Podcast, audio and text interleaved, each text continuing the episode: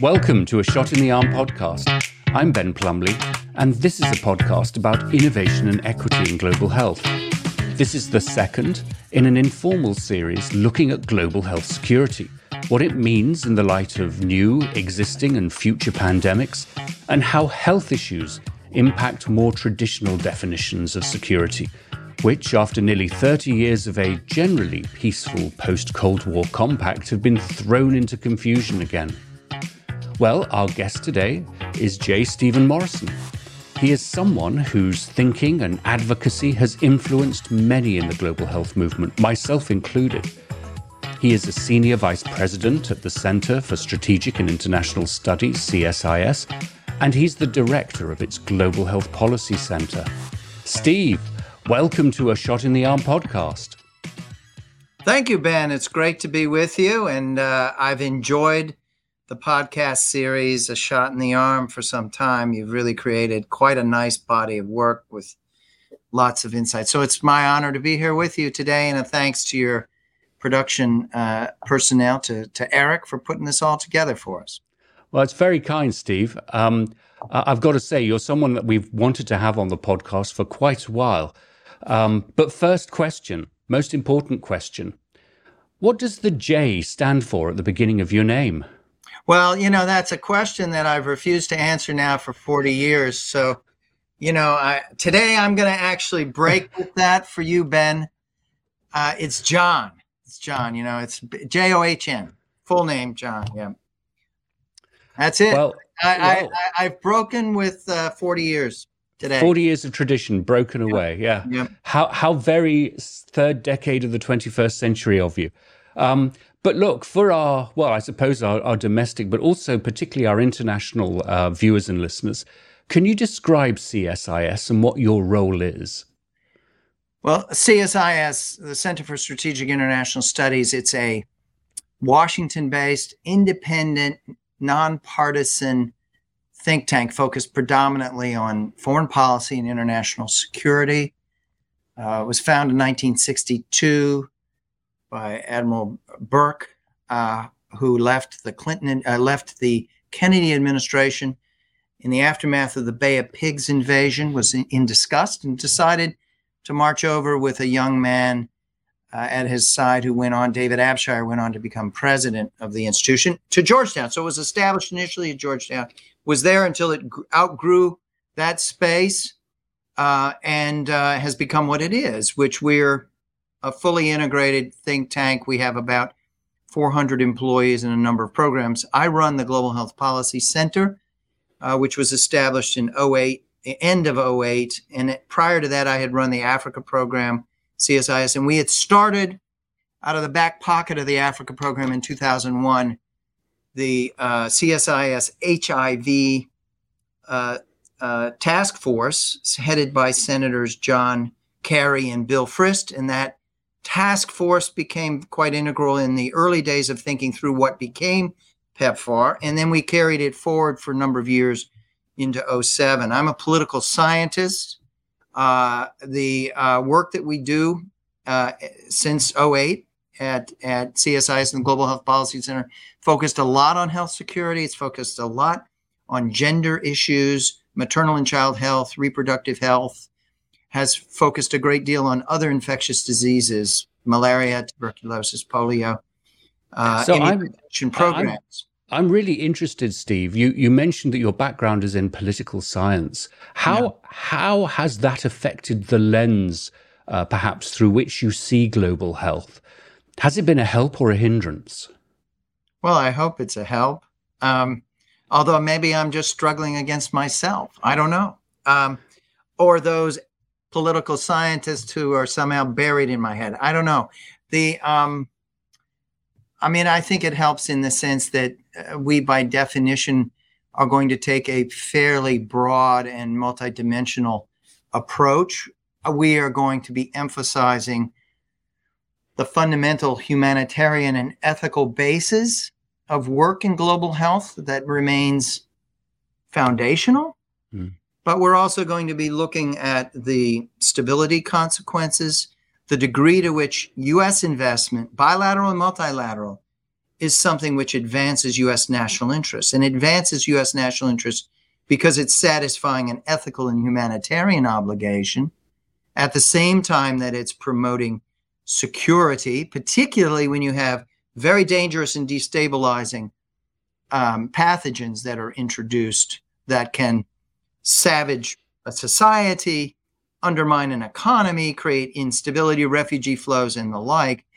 And tied in with that, I think, is also that these are these interventions, these contributions are ones which serve to advance equity. They serve to advance um, access. They serve to advance the prosperity of communities, that communities in low and middle income countries uh, are in a process of attempting to move forward their communities in the governance and the economic stability of their communities, the prosperity in the future, and hope and hopes that their communities have, and health remains so vitally important in building that sort of healthy community. And so it has those different dimensions. And in our view, these are not exclus- exclusive to one another. You can talk about the humanitarian imperative as the lead imperative. You can talk about the ethical obligations as the lead element. That does not discount or undermine the validity of talking about the degree to which these are foundational to a sense of global security. And with Ebola, Zika, pandemic flu, COVID, now monkeypox, these are issues that, as we've seen in the weekend declaration by the W H O Emergency Committee on monkeypox, these are things that can be destabilizing enough to be declared public health emergencies of an international so- concern. So, Steve, I'm really glad you said that, because um, this sort of hand in glove, uh, the uh, ethical, moral solidarity around health, but also its broader impact on, on everyone's security. And I learned that, of course, very much from working with um, right. the late Ambassador Richard Holbrooke. Um, y- you mentioned the W H O declaration of monkeypox yeah. as a uh, public health emergency. And I just wondered what your take was on that, because basically Doctor Tedros overrode his um, advisory committee to to make that declaration. Um, and I just wonder what you think uh, the impact of that is going to be. Well, it's the actual impact, it's too early to say. Um, uh, just a few quick comments on that decision by Doctor Tedros. This was the second meeting in short order by the emergency committee to evaluate uh, the monkey the monkeypox outbreak. Um, my personal view is Doctor Tedros made the right strategic decision um, at this moment in order to make that declaration. It it is acknowledging that this has spread to multiple continents and become a pandemic, and has the th- and is a threat to the populations that it is circulating most predominantly in today, which is men who have sex with men, transgender population, but it's spreading into other populations as well, mm. and in, and to, into other continents. This is a uh, this is something we've known about since the late fifties, known, confirmed, and as of nineteen seventy. But we've thought of it as as a less, far less dangerous variant of the of the same orthopox. Uh, a class that includes smallpox, but concentrated largely in Central and West Africa. Well, that's now changed. And yeah. uh, what we're seeing is the the, re- the reality that this may become endemic within the United States, within Europe, within Canada. We don't know much about where it. We're seeing it in Latin America and Asia. There are, I think Doctor Tedros has said some of why he felt this way. I think he feels that it qualifies. I think the step itself will generate higher level political attention and finances. We are, this is suffering in the midst of this fatigued moment in the COVID response. We're thirty-one, thirty-two months into COVID response, and attention has turned away. Finances are declining and the like, and there is an exhausted, demoralized, depleted health systems. Uh, so and, I want I want to come back to the yeah. to the state of COVID in a in a minute, right? Um, but I really uh, to to to sort of get to the heart of it, uh, wanted to understand your sense of what you mean by global health security, and I think monkeypox absolutely fits into that. And if you don't mind my quoting from uh, the C D C, who still um, define global health security as the existence of strong and resilient public health systems that can prevent, detect, and respond to infectious disease threats. Well, monkeypox, COVID, and of course the Russian invasion of Ukraine, is this still relevant? How does health fit into the twenty twenty definitions of global security for you? Well, it fits in a much more prominent and credible and widely acknowledged place than it did before. Look, we've had a rapid succession of crises over the last twenty-five years. I mean, let's, we had H I V emerge in, in, in nineteen eighty-one uh, and Uh, and and become a, uh, a a a catastrophe, visible catastrophe, uh, in the raging uh, wave of infections, particularly in southern and eastern Africa in the nought dec in the nineties and into the early nought decade, and that shocked the world. And out of that came the Global Fund, and out of that came new technologies, A R Ts. Out of that came PEPFAR and many other things, and a broader consciousness that extended into other infectious diseases um, uh, and, and, and the like. And we've been, we've had SARS, the earlier version of SARS. We've had uh, multiple pandemic flus. We've had Ebola and Zika, and now we have this. So the frequency, the velocity, the dangerous and colossal costs associated with these, um, there's, it's, it's difficult to argue that we are not living in an age in which we have to attend to these threats in much the same way we're trying to get the world's attention focused on climate change and the like, and they're not disconnected. No, so, not, a, not at all. And I, uh, sorry to dive in here, and I, um, you know, we're going to come back to this, the question of One Health, of climate change, yeah. of food security, all of these things are related in ways that perhaps we in the very early days of H I V didn't understand. We were we were AIDS exceptionalists. Yeah. But there's one other feature of the moment um, that I'd really love to get your thoughts on. You have said that Russia's invasion of Ukraine in February has had a radical uh, and dramatically rapid impact on uh, the emerging pandemic preparation agenda. What did you mean by that? Prior to February twenty-fourth, which was the date, six a.m. when Russia invaded Ukraine earlier this year, prior to that, we'd already begun to see a sea change happening within the world with respect to COVID. We were seeing the, you know, the the the wall of immunity created by the mass in, mass vaccination effort against Omicron. Omicron tearing through the world really fast and creating a wall of immunity from infectious, uh, from infection with COVID. Um, we saw the ara advent of therapies. We saw uh, fatigue and populations across the world saying, um, we want this to be over. We want to move out of the emergency phase into endemic. Political attention was declining. Finances were becoming much more difficult. We've seen that in the United States play through over the last six months, repeated debacles over trying to get predictable and reliable funding for uh, for the health, for the response on COVID, the, both the response and preparedness. And then we have Ukraine happen. And what has that meant? Well, it's meant many things. On the finances side, from the U S standpoint alone, it's consumed fifty-four billion dollars in emergency money. And that includes some for the food insecurity and the like. But it's dominated, geopolitically dominated the attention of the Transatlantic Alliance and others. So in terms of high-level focus, prioritization, and money, uh, it has it is profound. It's the first major war in Europe in seventy years. It's a long war. It's not being resolved quickly. It's going to stretch well into the next decade. It's enormously expensive. I just cited the fifty-four billion dollars from the U S.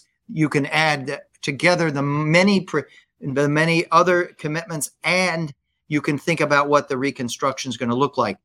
The th- other thing I'd say is it's changed the polit- geopolitical order. Uh, Russia is going to be on the outs for a very, very long time, and likely aligned with with China. We're staring at the possibility of a Cold War bifurcation between the Transatlantic Alliance, China and, and, and Russia. And then the question is, where are the alliances or the allegiance of the low and of low and middle income countries? And that's something we can talk about. The last thing I'd say is it's re- it's released a sudden surge of, of, of geostrategic threats against low and middle income countries. Look, interest rates are rising really rapidly. That's pushing these countries into debt distress, very, very acute dis- debt distress. And, um, and and and and it was already fragile, but it's it's sending that up. Fuel costs are soaring. Inflation is part of that, going through the ceiling. Food insecurity. Now we have the the, the Istanbul Accord. Hopefully that will ease ease some of that. But and when you get rising food, the last food shocks we had in oh eight set off riots. Look at what's happened in Sri Lanka. That's a pretty dramatic mm. meltdown that captures some of what I'm arguing here, which is that the four or five of these major vectors of instability are being aggravated and driven forward as a result of Ukraine. And that pushes the COVID agenda back on out of view. I mean, if you look at the statements being made by major bodies about this, you see very little reference. If you go right. to the G seven communique, right. the lead items don't make any reference to this. There's a nice two-page, page and a half statement in the communique that repeats the past commitments, but it's not front-loaded at all. And so now there, that's there what are, we... Yeah, no, sorry. So there, there are two elements to to this that I, I, I think you've touched on that I think are are really interesting. And um, the first uh, episode we did on global health security was with Gail Smith um, yes. of the One Campaign, and I put a question to her, and I, I hope you don't mind if I do the same to you. And I, it's kicks off with a quote that Tony Blair made, um, uh, which has really struck uh, struck with me. And he said that Africa is never going to want to be in the situation again where it is having to rely on international cooperation in circumstances where it's obvious that in a pandemic, every country is going to look at its own interests.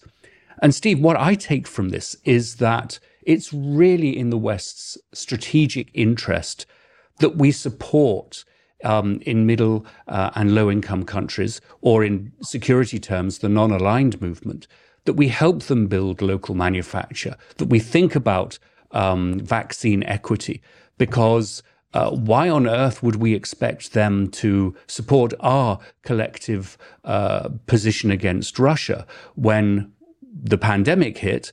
We weren't able to provide the kind of resources to them, and we we had essentially a sort of a vaccine nationalism. Um, what's your take on this? You're talking with specific reference to Africa, right? Well, I think it can also apply to um, lower middle income countries in Southeast Asia, Vietnam, Cambodia, Laos, yeah. Uh, yeah. and of course, parts of uh, South America as well. Yeah, I mean, I think we need to, in some ways, treat these in slightly different ways, but the broad point is that low and middle income countries overwhelmingly are on the fence. They're hedging their bets in the midst of Ukraine.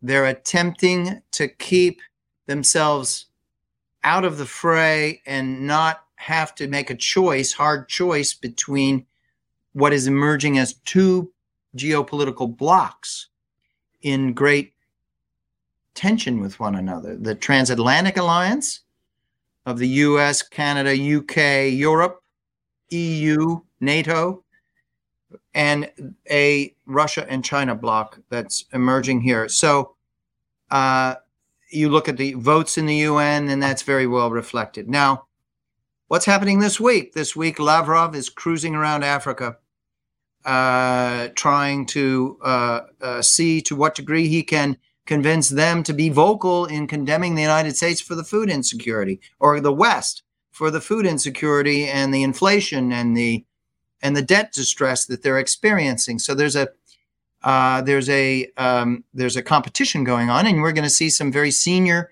American diplomats uh, cruising around Africa this week as well, doing a sim- doing the similar dance. So there's a sensitivity that they are in play. Africa is at is at play. And there's no single opinion by any means. And I think there's skepticism across the board. China's model of what it offers to most Africans is not particularly appealing, I mm. believe, in most respects. They did very, very little. Okay, they had a they had a very aggressive vaccine diplomacy. Africa was largely ignored and left out of that vaccine diplomacy. Let's be honest. They moved a billion a billion doses of vaccine in twelve months. Almost none of that reached Africa. So let's not kid ourselves. They were not seeing Africa as strategic partners, and and they didn't follow up. And the debt ac- associated with this is a very powerful element of that debt distress that I've been talking about here. Oh, you're absolutely right, Steve. And and I think of it in terms uh, of Zimbabwe, which has um, indebted itself very significantly yeah. to, to the Chinese. Yeah. Um, and again, this kind of economic distress that appears, they have no way to yeah. really to, to, to respond to it. So, yeah. So, I, what, so Ben, I think also, you know, what's Lavrov offering, right? He's running mm. around Africa. What's he offering people? I mean, they have they have security arrangements. There's no question they've been providing security assistance to to a range of countries, and that ha- that has significance. But it's nothing compared to what the security relationship with India, which is half a billion dollars of purchases, half a trillion dollars of purchases of Soviet of, of Russian gear every year in the security phase in the security world by India. We're not we're talking peanuts. In, in Africa. We're also, however, talking about various forms of oligarchic money, Putin-esque money that's showing up in the coffers of a whole bunch of important, very important mm. political parties that happen to be in power in Africa. And some of that has been disclosed. Some of it is linked in with platinum mining. Some of it is linked in this. So the Russians have have their ability to, to work their magic, but I I think, frankly, they don't have much to offer Africa in this. I think that's right. And, and, and um, you, you know, you have the value of investments like PEPFAR and U S investments into the Global Fund that, um, you know, should really act as a bulwark. But basically, we screwed it up. I've got to say, we screwed it up um, over COVAX and support for their responses in uh, in managing COVID. Well, I mean, you have to ask yourself, Ben, though. Yeah. I mean, yes. There's resentment, there's residual resentment within Africa for the fact that so, so many states were left back of the queue on the on access, ready, affordable, quick access to vaccines for COVID.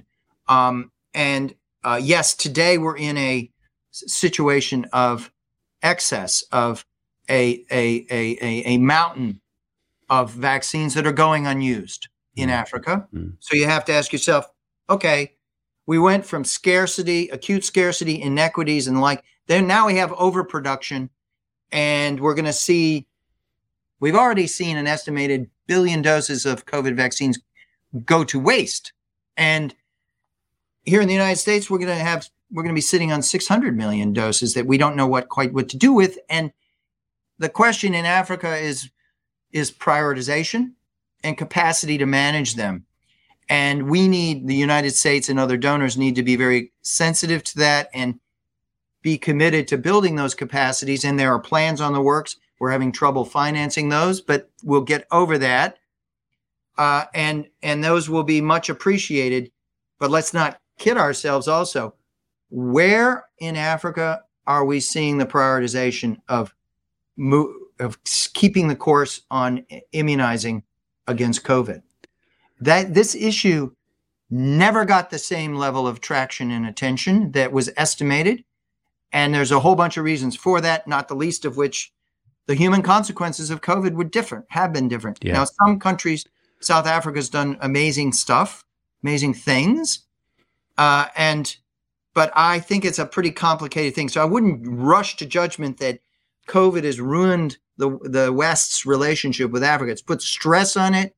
It's created resentment and uh, around the inequities and the like, but there's a much bigger picture in which Africa, African leaders are looking at their current, the current challenges in front of them and trying to figure out how to navigate this. Um, that is hugely helpful, um, Steve. I, I think a really important uh, message that all of us in the public health community need to be aware of. Um, I, I've you've, you've given me the opportunity to have a fantastic bridge from COVID Ukraine into financing for global health. And I wanted to get your thoughts on the way the Europeans have responded to, to Ukraine. Uh, refugees. Um, there has been a flood of refugees into the European Union. Um, not so much, or not at all, really, in uh, my home country, the U K. But uh, my sense is that this has really affected the resilience of these nations, both their ability to absorb such populations, but also their ability to provide social uh, welfare and health services to them. And uh, do you think that we in the United States um, fully appreciate the um, the angst and concern that Europeans, who are also very significant contributors and donors to the global health movement, that that you know there is a limited pie here, and that they may prioritize things very differently from what they would have done at the beginning of this year? Well, that's a great question, Ben. Um, a couple of a couple of thoughts. I mean, we've been paying a lot of attention to the human consequences of what's happened in in, in Europe and else and internal. To Ukraine. Uh, the first phase of this war, uh, the E U member states showed just remarkable unity of purpose, generosity, openness. They pivoted, uh, and and and it was remarkable to observe. And of course, in certain countries, Poland, for instance, which has, I don't know, probably well over one point five million permanent residents or people that have registered to settle there versus transit. Germany, which has well over a million that are registered. The U K is under one hundred thousand. But many countries uh, in this period, they they put the lead responsibility for absorption and finding housing, healthcare, schooling, employment, and the like uh, upon municipalities. And those municipalities were then reimbursed, and they were supported through the generosity of the E U uh, uh, uh, provisions that were made, and they were offered up to a three-year period, which was an astonishing policy and a, and a stabilizing one and extraordinarily generous.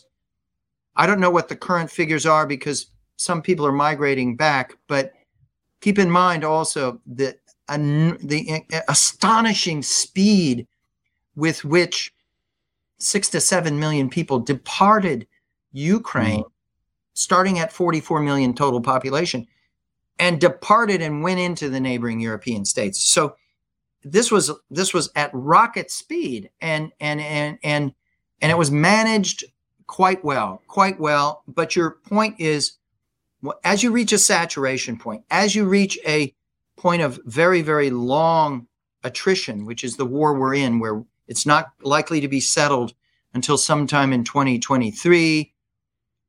Fears begin to rise about the affordability of this, about the management of the next wave, if there is a next wave, because, of course, what's happening in the South and the East in the Russian war is driving more people out. And it's a deliberate policy. Let's not kid ourselves. Russia's policy intent in this war was to drive people into Europe, to make it painful and a burden, and the more they can continue to drive them. And let me just recount one s- story in this regard. I was talking last week with a very prominent European official in the health sector who said, and this was in a private private conversation, said, you know, we don't talk about this, but my country is bringing hundreds upon hundreds upon hundreds of people into our medical system, people who have been dismembered through the deliberate shelling of civilian neighborhoods because they have body armor, their heads are protected, but they're losing their legs and their arms. And we have, our system is full of hundreds upon hundreds of, of these people, and they're going to survive and be able to function with prosthetics. But that's the picture of Ukraine for the next generation when this war ends and people come back. And we ha- haven't really fully appreciated the magnitude of that, of, of, of what that means. The other thing I'd add about the angst that Europeans have, you have the frontline states, Poland, Romania, Baltics, um, uh, and those that are now joining NATO, right? Uh, the Swedes, the Finns, they've got a they've got to worry day to day about uh, security attacks that come mm. their direction, and that includes Slovakia and uh, others. And um, and so they have a and they have a historical memory that's alive and well on that. Then you have those that are a step back that are saying, wait a second, can't we end this because we fear the economic, the broader economic consequences?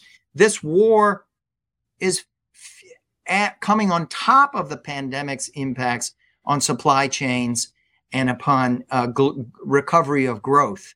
And so the recession that we're pushing into globally, the war is a central factor. The pandemic is a central factor. China's zero COVID is a central factor. You and see, I wanted you to talk about about China. Uh, yeah. You've mentioned this before, that the zero COVID policy, it's not just a public health response. It has the potential to have a major impact on uh, the state of the global economy. And, um, you know, as we start talking about funding mechanisms, uh, essentially, donors can really only make significant contributions if their economies are strong enough and resilient right. enough to be able to do so. So yes, what is going on with China's zero COVID policy? How's it going to affect things? Well, we've, you know, we've seen what's happened. I mean, just to back up for a moment, I mean, COVID, COVID, the advent of COVID, first of January of twenty twenty, last day of twenty twenty, uh, twenty nineteen, Um, the Chinese go into a very, very strong lockdown. I think it was seventy-six days or something around that order. Fearsome lockdown mm. across the country.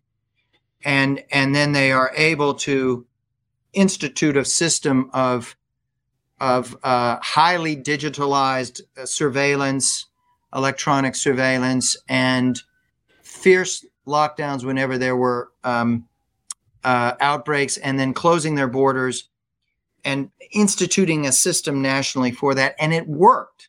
It worked in the fur, in the early phases to allow the remarkable recovery of the Chinese economy uh, in twenty, uh, uh, tw- at the end of twenty twenty into twenty twenty-one, uh, and and the suppression suppression of the outbreak. But that has stopped with the arrival of these super fast, super evasive um, uh, virus, Omicron subvariants.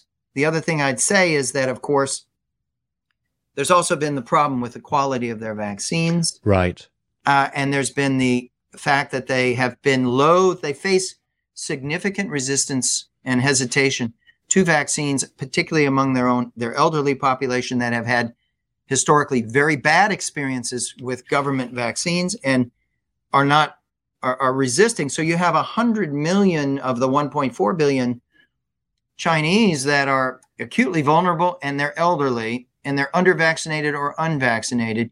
So then you get the you get the the the this this in the spring, right? In the spring of this year, you start seeing these outbreaks, and and and the worst, of course, in this early phase was in Shanghai, brutal lockdowns, but it spread into many, many different areas that were the, the zone of the greatest production in the country. And so at one point in May, June, there were almost four hundred million people under total lockdown. In in and, and that's and that was hugely disruptive to production, to consumerism, and to export markets. They've been able to institute a system, an amazing system of testing half a billion people every forty-eight hours, but it's So they've been able to restore some stability. But today, thirty-one cities are in lockdown, and th- yeah. over three hundred million people, or two hundred fifty million people under lockdown. And it's a it's a whack-a-mole thing. It's multiple concurrent outbreaks followed by lockdowns and the like, with huge economic consequences that have been exported to the world, so that our threat of recession that we're everyone's talking about, are we heading into a global recession? Many, many leading economists believe we are. We'll see what happens. But what's happening in China is one of the three or four principal drivers of that, along with the Ukraine war and the broader impacts of the pandemic. And and it reminds me of, of something that Richard Holbrooke said to me many, many years ago um, which is watch uh, the growth of the Chinese economy. And if it begins to stumble, then we have a global catastrophe on our hands. And, you know, we're just looking at new data, and it looks like it's going to be a pretty much a wash this year, that there won't be really any meaningful growth in the country. So this brings us, Steve, to the, the question of financing mechanisms, because in the middle of all of this, we have um, the replenishment for the Global Fund, which is so critical, so important to saving, saving lives from AIDS, T B and malaria. And of course, we have the World Bank's uh, new financial intermediary fund, the F I F. And, um, uh, you know, I'd love to get your take on the F I F first. I confess I was rolling my eyes when I saw the same old donors saying the same old things and potentially talking about the same old money um, that we're currently investing elsewhere. And I, I, you're much more optimistic, though, aren't you? I am. And I, I, do, I do think that we need to look at the fifth not as something that is in a in a zero-sum game com- competing for scarce dollars with Uh, with the Global Fund or with PEPFAR or with other worthy uh, instruments that are essential for global health. I think we need to look at this as a tool that has emerged uh, with a surprising, a surprisingly robust coalition, diversified coalition standing behind it in a non-traditional way. And what I mean by that is we had Ebola, we had the global health security agenda that was grew out of Ebola, in which countries of all ilks, low income, middle income, high income, joined together with a bunch of other international institutions like Africa C D C, A U, ASEAN, W H O, and others to look at how well prepared for pandemics, outbreaks are these countries. Let's quantify that, system, look at it systematically, come up with plans and budgets. But that process ended with no serious new commitments made mm. and very, very little progress. And people were somewhat shocked by that and thought, okay, there has to be something that will shake the complacency and get these countries to invest in a higher level in their own work in partnership with external bodies. And of course, COVID comes along and uh, and shocks everyone. And now we're in a in a risk zone of a descending back into complacency after the crisis. And this instrument has come forward. I think it got its big boost in the G twenty, in the high-level independent panel that was put together. It got validated by the Indonesians and many others. It had a strong U S role. Interestingly, the Chinese were very quiet and did not object to the proposal moving through the high-level independent panel and being approved by the Finance and Health Ministerial a few weeks ago. And now the Chinese have come in with a pledge of fifty million dollars for this. Mm. United States got the E U and some of the wealthy Europeans, the Germans and others, to come in with this. They got the Africa C D C and the A U on, their, on board. They got the Indonesians and the ASEAN on board. And that permitted the World Bank to do take the step it took in June, which was to embrace this and say, we will set this up as a fund and, and we will define, we will raise the funds and we will define the mode of governance and we will define what it is that it's going to do that's going to be catalytic but not redundant to what the Global Fund does and others. And will the fund and SEPI and others be eligible to join in in implementing this in a new and dynamic way? Right now they have about one point two five billion dollars pledged for the opening phase. They're awaiting other words. This is a this is going to be a slow and incremental process. Estimated need per year was on the order of ten billion dollars, but yeah, uh, so it's not where we want to be, but it's moving forward, and um and and it fills a terribly important gap, and it has a non-traditional coalitional multilateral approach. And but it, in many ways, though, Steve, it sort of is quite traditional in that, you know, the lessons that we learned from H I V, from, say, U N AIDS, but particularly the Global Fund, that you would have not only government actors, but uh, civil society, particularly affected communities, on governance. Uh, and I know that, you know, the World Bank is a very, very traditional, old school mechanism. Yeah. Are you confident that uh, in setting this up, they will take the lessons of the Global Fund um, to make sure that it is truly inclusive and transparent? I mean, that's a point of great debate right now. And I don't think that, I think that issue is terribly important for the legitimacy and the and the functionality uh, of this of this instrument. It has to have a, a a legitimacy and a basis. And I believe that it will acquire that. It will acquire that if it consciously goes out and makes sure that happens, but also in how it defines what it's going to do as its top line priority in the first phase of its work, when it's not going to have a lot of money, but it's got to pick its, it's got to pick its spots. And if it picks its spots around community-based surveillance capacity, community-based workforce strengthening, the Global Fund's not able to do everything. PEPFAR's mm. not able to do everything. They are not, they are not equipped in that way. And so it has to be value add, but it has to be value added on top of those other gains. And it has to have a range that reaches well beyond uh, the countries served by PEPFAR. And um, uh, and so I do think that there there is there's a window and of, for building that legitimacy. I don't think that's been foreclosed. I would not rush to judgment. Right. The bank is the bank houses these intermediary funds for the climate change, for other things. The bank is not is not setting the rules of order for how the governance will proceed. That is to be determined by this coalition that I've mentioned. So it's all to play for, basically. Um, And and then what about the Global Fund?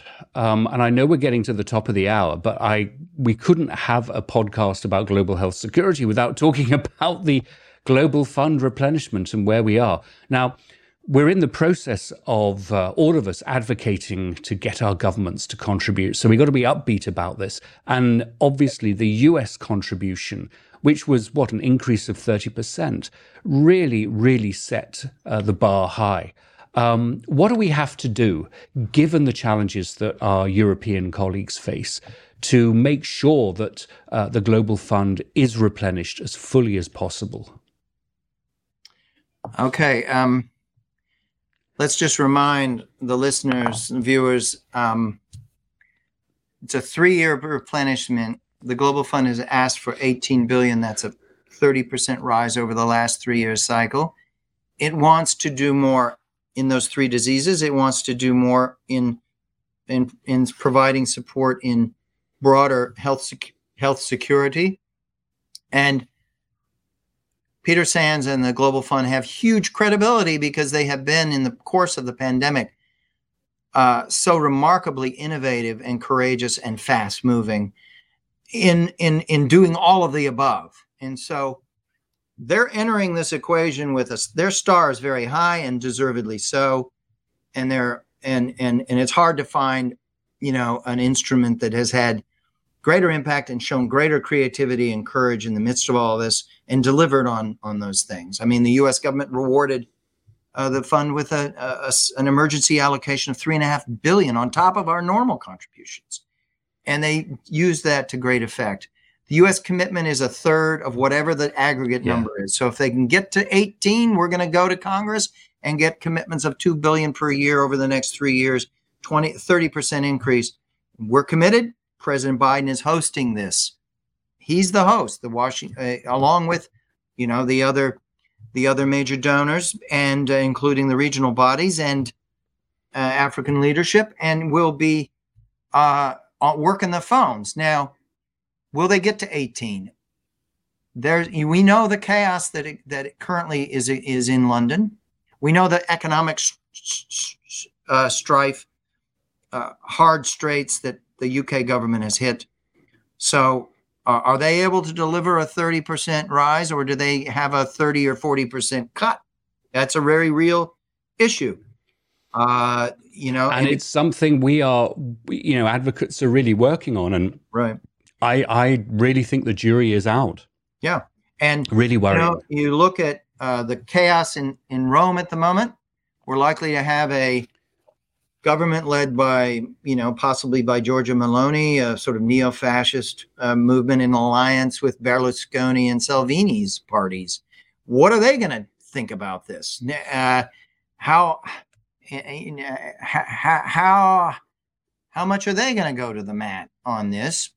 Uh, the French Macron has to, you know, he has to walk a little bit more mm-hmm. d- delicately after the collapse of, of his alliance or his party base within parliament. So it's a, it's a period uh, where there's a lot of, you know, we're on the edge of economic recession. We have all of the demands that we've talked about associated with the Ukraine crisis uh, on the human level and on the economic level and the security requirements for that.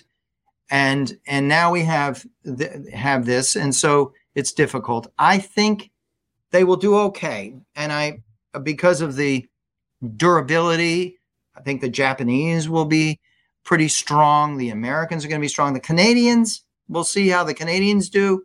Um, the E U, uh, very interesting there as well.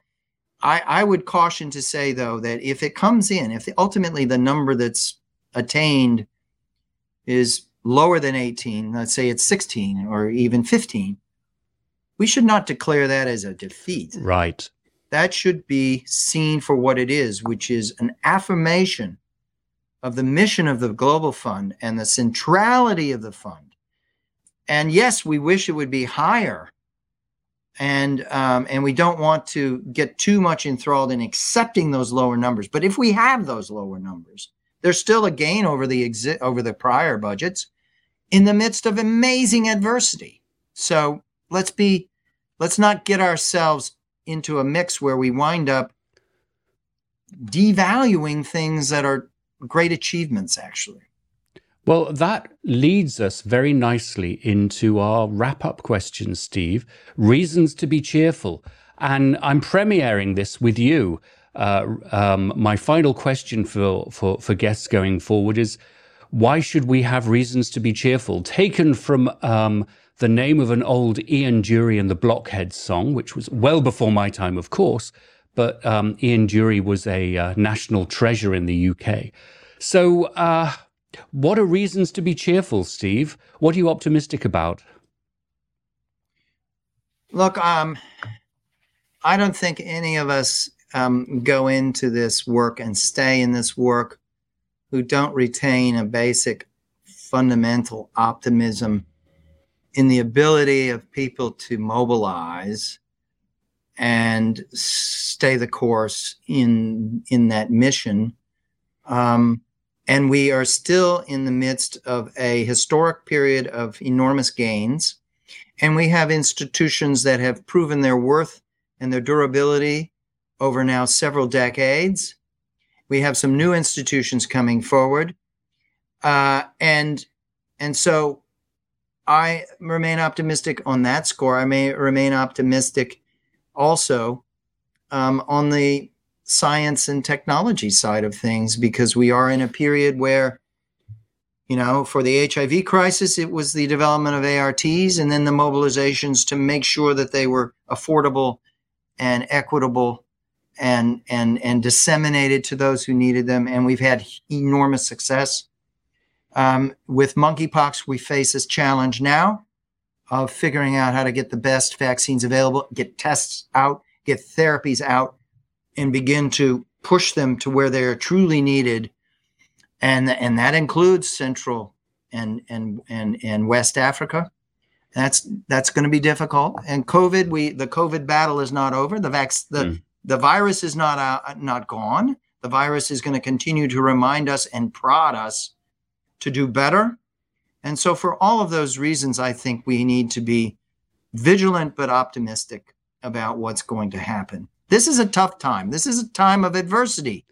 This is a time of extraordinary multiple concurrent crises, geopolitical, economic, uh, uh, health security. But but we, we have many tools of a political and operational and, and technological type that we can we can we can bring to the table. Thank you. No, and I think, you know, this is our moment. This is what our generations who are alive now are, are here to do. We have to maintain that optimism, and I, I completely share that. Well, Steve, I got to say, thank you so much for a really enlightening and informative uh, conversation. There's so much to digest here. Um, you are a shot in the arm. Thanks so much, Ben. This is really a pleasure, and I'll see you in Montreal. See you in Montreal. Well, that's it for this episode. Um, hope you enjoyed it. Thanks to Steve Morrison. Um, if you'd like to know more about C S I S, visit their website at w w w dot c s i s dot org. Thanks to Eric Espera, our producer and director from Newsdoc Media. And finally, a big thanks to you. You can find us on all podcast platforms and on our YouTube channel. Don't forget to subscribe and give us five stars. Well, have a safe week and a great week, everyone.